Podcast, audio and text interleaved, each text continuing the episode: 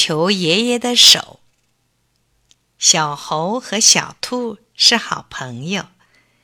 一天，他俩在树下玩，跳啊，唱啊，玩得真高兴。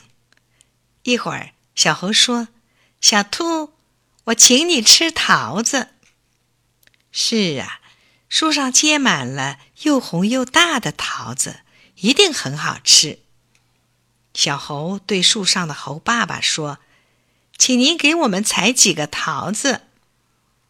猴爸爸没有回答，也没动手。小猴正在生气，忽然树上掉下几个桃子来。小兔说：“猴伯伯，谢谢你，但是你没有动手采，桃子怎么会自己掉下来呢？”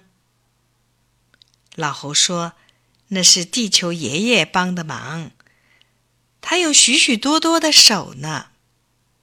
小猴说：“我怎么没看见地球爷爷的手啊？”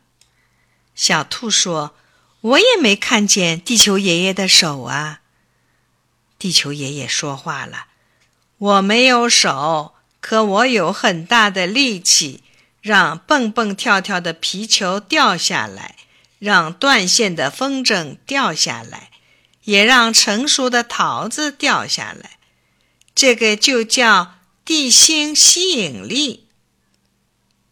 地球爷爷的话刚说完，小猴他们又看到几个熟了的桃子掉下来了。